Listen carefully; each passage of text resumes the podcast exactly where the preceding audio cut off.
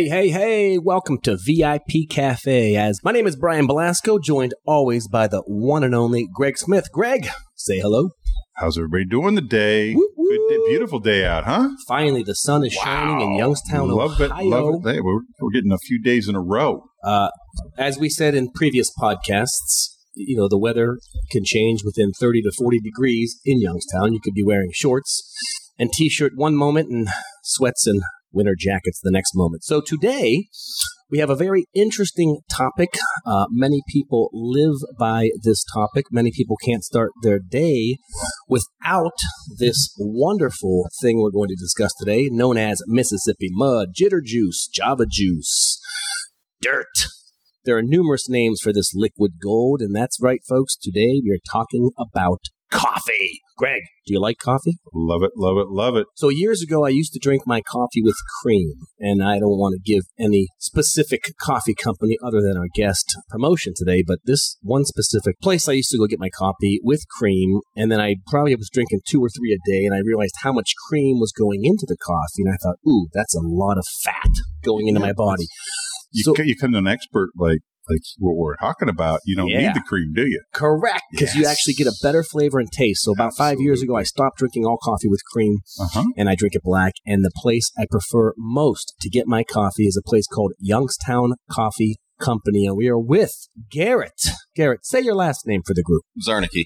Zarnicky. I call him the Czar because it starts off C Z A R. So we are with Garrett Zarnicky, the Czar of the Youngstown Coffee Company. Garrett, tell us about your company. Uh, well, it's not quite my company, but uh, it would be uh, Tony and Gino Bellotto's company. He's so modest, folks. He runs the show. I just run the thing. Well, yeah, that's how it works. You know, I got companies too, and that's how it works. We got great people just like you, and that's why things work. Absolutely. Was it twenty years ago? Did I read that? twenty years ago, Youngstown Coffee Company-ish started? So we formed about three years ago. We've been in the coffee business through our sister company, Havana House, for quite a while. Before then, it was uh, a company known as Boston Stoker that we purchased the coffee from. And then initially, um, one of our advertising guys started doing a little home roasting. And if at that point in time, we, we brought him on. He was just doing a little home roast, kind of just getting the business uh, started. And it just kind of blew up from there. So he took over all the roasting. In later years, he was looking to get out of the business. So we purchased it and basically took it over and uh, made it our own. Well, for those of you who have not had it, I believe it can be purchased online all over the place. Yeah. I went to the website, but, but a, a local, say, distributor of the coffee is Havana House. It would be. And they have numerous coffees from Tanzanian to Brazilian to Balinese, I think it's correct. Balinese Blue. Balinese Blue. Get into the roasting process. And again, for those of you who don't know, there is a process to roasting coffee, and it's done right here on site. So tell us a little bit about the roasting process. Typical g'day is, uh, as far as the roasting process goes, after getting all the orders in, we typically kind of break down the roast by what volumes we have. So we're trying to plan it out, look for most efficiency, but also we're looking for particular blends that might be a little bit darker. We're going to kind of coast those towards the, the back of the roast once we're building all that heat up. As far as everything goes, when you're dropping your beans, you're actually losing quite a bit of weight. So we'll start off with like maybe eighteen pounds of beans to achieve a, a drop of fifteen pounds yielded. So a lot of that goes also by the, the type of the roast that you're going for. So you're losing three pounds. Yeah. Where's it going? Uh, I mean, for those who don't know, because I'm like, where's it go? So you're, you're losing that as far as uh, chaff content, okay. which if you've ever seen a roaster, you'll typically see the roaster that everybody knows with the drop, the drum, but off to the side a lot of the time, people don't really know what it's for, but uh, it's a, a cyclone or a chaff box. Everything's going up through the roaster and getting carried out, and it's kind of cycling down, and all that dense weight is dropping down to the bottom. So that's a lot of the uh, the roast weight going off to the chaff, but also just your water content. Let me ask you this, because again, I am not familiar with the roasting process. I'm intrigued by it. Can you roast numerous types of beans, or does it have to be one bean per roast, per chaff, per session? It's it's more so what you're going for. So if you're going for a single origin, you're only dropping, say, like a, a single origin Nicaraguan. It's the only thing you're going to drop. I'm drinking that right now. You're, I love the Nicaraguan. The, yeah, the Nicaraguan. I'm drinking a cup of it black right now. Got it at the Havana, Havana House up front. We do have quite a few blends. We have cold brew blend. We have, you mentioned earlier, the uh, the Dark Star was one of your favorites. My favorite. Which is a two-bean blend. It's a fifty-fifty split between Colombian and Guatemalan. Kind of balances each other out as far as the Colombian being a little bit lighter, whereas the Guatemalan kind of brings in a little more earth, a little more body to it. Uh, we take that a little bit darker, So, or actually, some of our customers prefer it to look like charcoal. How do you how do you make it darker, I guess is the right way to say? Just carrying it full through the, the roasting process. So when you're roasting, typically you're going to drop your beans at, at a charge rate. So there's going to be no heat. We're just using the ambient uh, temperature of the drum to kind of just gently introduce the beans to the actual process. After about three to four minutes, that's when we're kicking the heat back on. We're starting to take the temperature back up. At that point in time, you're going to start to see the beans go from like a, a light tan to a green or a blue shade that they kind of take on. You'll see that kind of drop off, and they'll kind of get a little toasted, start to get those yellow to gold colors, and then more into the, your, your brown. At that point in time, that's typically where you're going to hear uh, your first crack, which sounds almost like, like popcorn. So at that point in time, we're going to cut the heat again after it's coasted through that first crack. Now, at that point in time, you can drop it, and you're going to have a, a pretty light roast, which is going to lock in a lot more of your acid, your more floral content, so you get that nice, crisp, clean, acidic cup of coffee. If you keep going after that, though, say we, uh, we, we kick it back on and we take it into a second crack, which sounds uh, a little like Rice Krispies, that's when you're starting to get into like your City Plus roast, a little bit darker. And then after that, you start kind of treading the lines between an eminent fire or in a dark roast. So if you're eminent looking for fire. an eminent fire, eminent fire sounds interesting. You can you can go a little too far with it. Okay. Um, so you can pretty much end up with charcoal, but uh, we're trying to drop the beans just before that. Say for the dark star, maybe an espresso roast, we're looking for the oil content. On the front of the drum, we're uh, we're actually pulling out what's called a trier. It's basically like a little scoop. So we can just pull it out. We can kind of grade the color and see what we're going for. And a lot of the time, we're looking for like on the espresso blend, we're looking for that oil content. Same thing with the dark star. We're looking for those oils to kind of present themselves. By taking it darker, getting uh, more of a melanoid process. So you're darkening the bean almost like on a steak. When you char it, you're getting those kind of notes out of it. So you're kind of bringing it, you're locking in more of the uh, the earth. You're tasting more of the roast in essence. So let's say I want to become a, a coffee connoisseur. Where should I start? Like what brand should I, type should I use, and how should I build into uh, learning the repertoire and what maybe what, what I want at a certain time, or with different foods or with different moods? The, the best thing to go off of is really what you like. Find something that you like as a baseline. Do you like something that's a little more acidic? Do you like those darker roasts, those uh, French or Italian style roasts where you're really tasting the roast, super earthy, it kind of grabs your attention? Or are you looking for like that lighter floral beans, something that's um, I mean, maybe like a t- Tanzanian pea berry? Really fruit forward, a lot of acid, super concentrated. Also depends on what kind of method of extraction you like too. It's going to change things up a little bit. You know, let's say the amateur of coffee drinker wants the caffeine shot, right? If I want a good shot of caffeine, but I want a good cup of coffee, what what would you recommend? Like what uh, what's a good one to, you know, get the brain going good? As far as caffeine content goes, standard brewed cup's fine. Uh, a lot of people tend to think that uh, espresso is actually going to be chock full of caffeine, but through the process of roasting, you're actually losing caffeine. Your espresso, maybe you get a, get a double versus a twelve-ounce cup of coffee. It's about the same caffeine content. Now, there are some beans that just have a little more uh, caffeine content in general, uh, like a Vietnamese Robusta, which is uh, not the highest grade of bean, an earthy bean. I mean, most people aren't just going to just roast this and serve it to you straight. You see it in a lot of blends because they're looking to amp it up a little bit. A lot of the time with cold brew, you'll see a lot more prevalence of uh, Robusta just to bring that caffeine content because people are looking for that as a morning mover. As far as everything goes, your extraction's huge too. So if you're doing a cold brew, you're actually maintaining more uh, more of your caffeine content because you're not losing it due to the ex- actual extraction. Okay, again, for those of you maybe just tuning in, this is Garrett with Youngstown Coffee Company. He is schooling Greg Smith and I on the on the essence of the coffee bean. So let me ask you this. Youngstown Coffee Company has been around for about three years. Yep. I, I I would love to be able to create a slogan. Maybe you have one. But I know if I say this, Greg and maybe Garrett, because he's younger than us, might know it's good to the last drop. Greg Smith? Oh, yeah. I've heard that one before. Yeah. So can we create maybe, uh, it, or is there a slogan for the Youngstown Coffee Company? And I think that was Maxwell House, good to the last drop. Yeah, I believe it was. Yeah, it was. It was in Sanka. Sanka. Oh, drink, my right? gosh. Sanka. Boil your water, pour the Sanka in. I am not familiar with Sanka. Good, See, you're lucky. You're he, lucky. Just, he just aged himself. Sanka was that instant coffee that first came out. It was orange packaging, I think.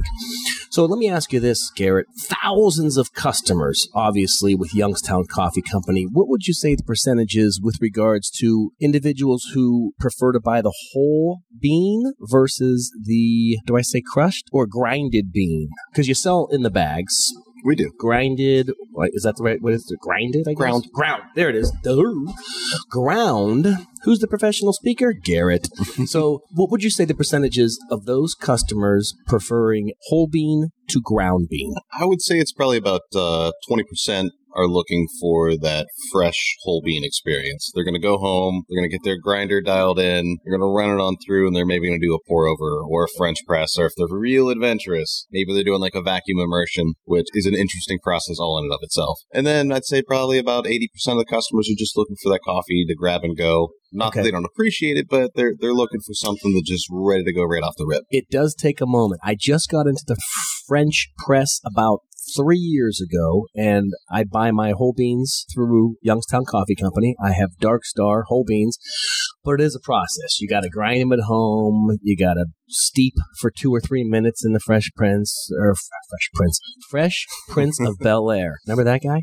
Will Smith. Anyway, the French press, different from the French kiss. That's a whole different subject. We'll talk about that another day. But the French press, for those of you who have never experienced it, it's wonderful. I don't know. It, it draws the flavor of the bean out tremendously. There's a little bit of a school of thought on, on the uh, Fresh press. Or they got me doing the uh, the French press. I prefer a fine grind on a uh, French. With that, you get a lot more surface area, uh, a lot of parts per million as far as actually suspended in your cup. Wait a second. Did you say fine? fine? See, I was always told let it be chunky, like grind the beans a little bit, but let them stay chunky. That's and wrong. That's see, that's, that's the misnomer. Like, there's two warring parties almost. Okay. So you you've got people that want the uh, the coarse, and a lot of the time that's because they, they don't want that mud at the bottom of the cup. Okay. So with uh, with a fine grind, you get more parts per million suspended in the actual cup of coffee. You get a little bit of a denser cup. It's got way more body to it.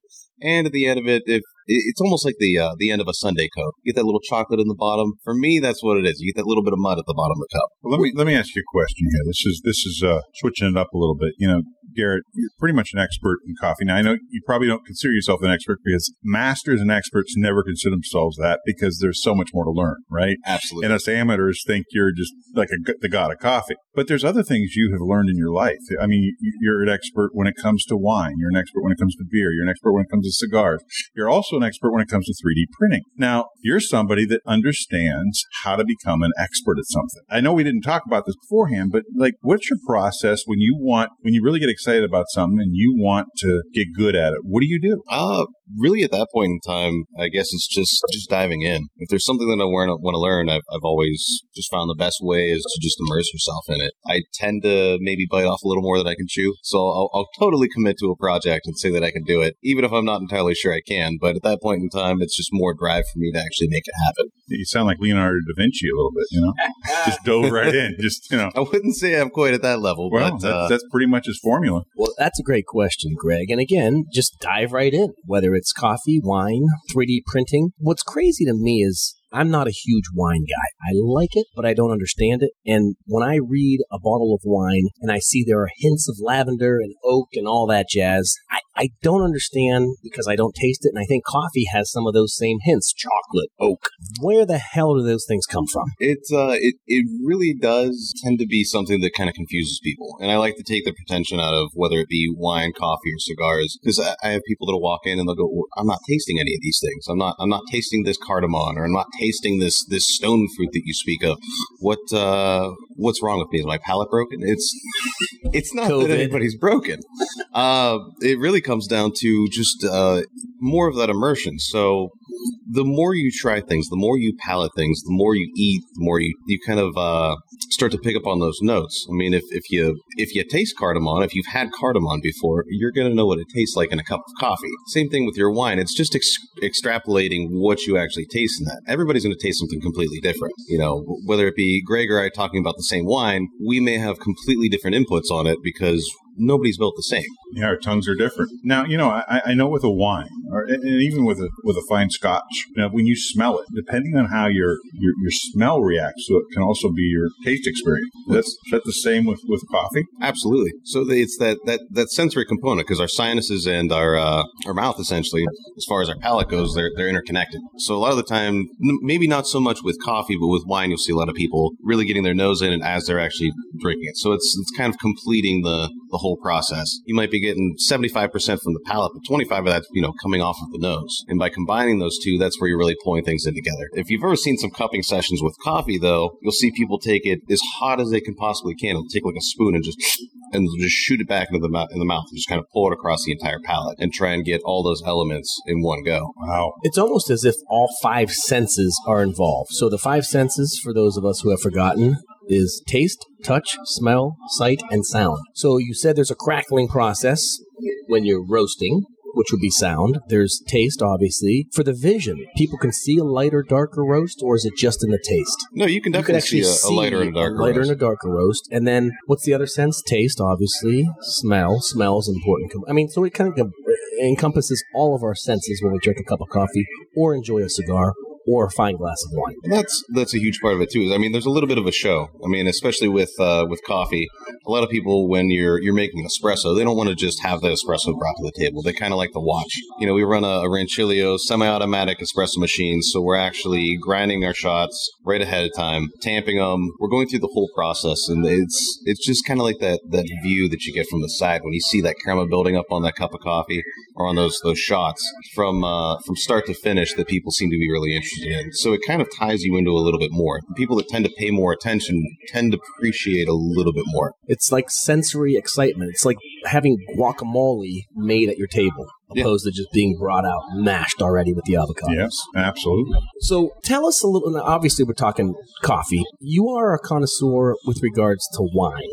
The difference between the process of making wine and making coffee, I mean, it's a huge difference, I would think, but at the same time, you're e- extrapolating flavors from the grape? Absolutely. Like the bean. So a little bit of a different process. Uh, might be more so through your sourcing on wine, if uh, you're in a particular A V A or... Uh, What's A V A? Agricultural Ventural Area. So at that point in time, there's some appellations in some areas that tend to produce some notes that uh, are fairly consistent. You might hear terms like Rutherford Dust in uh, California, as far as the county goes, typically tends to have a very uh, interesting tannic structure to it, uh, which tannin is that I just ate an entire bag of Sour Patch Kids kind of feel that you get in your mouth, that tingle in the cheeks and the in the tongue. Uh, at that point in time, you know, you can actually kind of quantify or measure that. You know, is it is it a tighter tannin structure? Is it is it well structured? Is it a flabby wine? So we're we're kind of weighing out the actual uh, wine itself as far as those those notes that you really can't necessarily taste, but it's more of a feel. So at that point in time, with with Rutherford Dust, it's it's a dusty tannin. I mean, it, it just hits the palate very nicely. It's not very aggressive. It kind of just hits everything. So the beans that you get for the coffee, are there any local places that have beans here, or do we have to get them from Brazil and Guatemala and everywhere else? I honestly have not. Not had a, an American-produced coffee as okay. far as grown here. Okay. Uh, Wines, yes. Uh, Correct. Climate. Grapes from the vines can be produced and, and wine made, obviously, here. Certain areas of, of the United States. But the bean, the coffee bean, we're going elsewhere. Typically. Typically. Going to, you know, maybe Brazil, Guatemala, Mexico. I mean, the, all the countries that we offer obviously produce all those beans. But, you know, there's there's certain regions, just like in A V A, there's certain regions in, in countries that are a little more, uh, a little more notable. Okay. Do, do we get into tea at all? Are you guys involved with tea? Youngstown Coffee. It's Youngstown Coffee Company, but I'm just curious with regards to tea, maybe, for our tea drinkers out there listening. Uh, I, I enjoy tea. Personally, I, I couldn't tell you that much about any teas. Okay. I mean, the tea I drank as a kid was Lipton powdered. Greg, did you drink also Tang? You guys remember Tang? Love Tang. The astronauts drank Tang, and I drank Tang as a kid because we were on a budget. Here's, here's what's funny about Tang. No, the name, honestly, Tang. I went down to Guatemala. I did a speaking gig down in Guatemala, and they served me orange juice, and I thought, man, this tastes like Tang. And I go, like, where'd you get the, like, what kind of, what is this, instant stuff? And I, I think I offended him a little bit. I go, no, no, no, those are fresh. That's fresh. I, I, I don't know this for sure, but I think NASA got the formula for Tang based on those fresh oranges from Guatemala, because they're, they're an amazing flavor. It's amazingly different. A really sweet, great, great flavor. So I, I did just a little trivia there. I just, I when I had Guatemalan orange juice, fresh orange juice, it, it's completely different than anything you get in the United States. Completely huh. different. Tang reminds me of Pixie Sticks. Remember Pixie Sticks? You bust them open and drink them oh, out. Yeah. All right, so uh, to wrap things up, Garrett, tell us how, as a listener, we can get a cup of Youngstown Coffee Company Java, which, by the way, real quick, do you know where the term Java came from? I do not. Greg, do you? No. I only know it because I Googled it. So let's take a look at coffee's past. The Dutch are credited with introducing coffee to Southeast Asia in the early seventeenth century, bringing seeds with them. On their travels, they planted coffee trees in places like Bali and Sumatra, as well as on a small Indonesian island called Java. After this expansion, coffee became a major trade, and the term Java came from the Indonesian island called Java. So that's why we call it Java.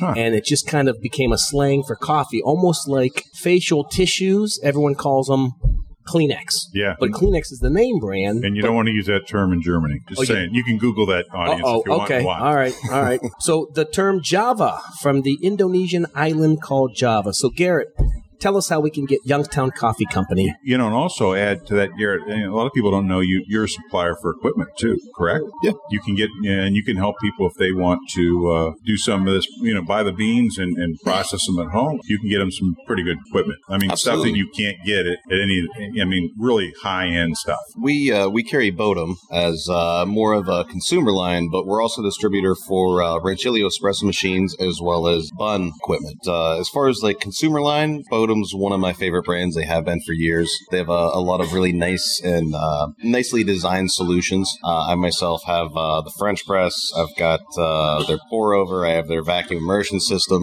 As far as everything goes, they're they're a good option to definitely check out if you're looking to kind of dabble and, and dip your toes into, I guess, getting into more of the artesian uh, coffee experience. So absolutely, and, and, and so any anybody listening wants to come in and, and, and really take your coffee game up another level. Come and have a discussion with Garrett or any of the fine folks who work here at Havana House and Youngstown Coffee Company, and they will get you started. I appreciate that. Yeah, hey, thanks for listening to us. Again, Youngstown Coffee Company can be purchased online. I think it's youngstown coffee company dot com. I think it well, is. It's Youngstown Coffee Plaza. Company. I mean, we know that, right? Or you come into the Havana House and get it, get it live in person, but it can be shipped to you as well, the Youngstown Coffee Company. For a wonderful cup of Java, come see Garrett, and he will inform you. There, if you there. just Google Youngstown Coffee Company, you'll see their packaging is very cool. Real quick on the packaging. Who designed that? Uh, that would actually be Matt Lunig. Uh, he kind of goes by the handle of uh, Scraped Knee, but he's done um, a lot of artwork for like almost every jam band out there. He's done artwork for Tool. I mean, he's wow. uh, a pretty uh, prolific artist.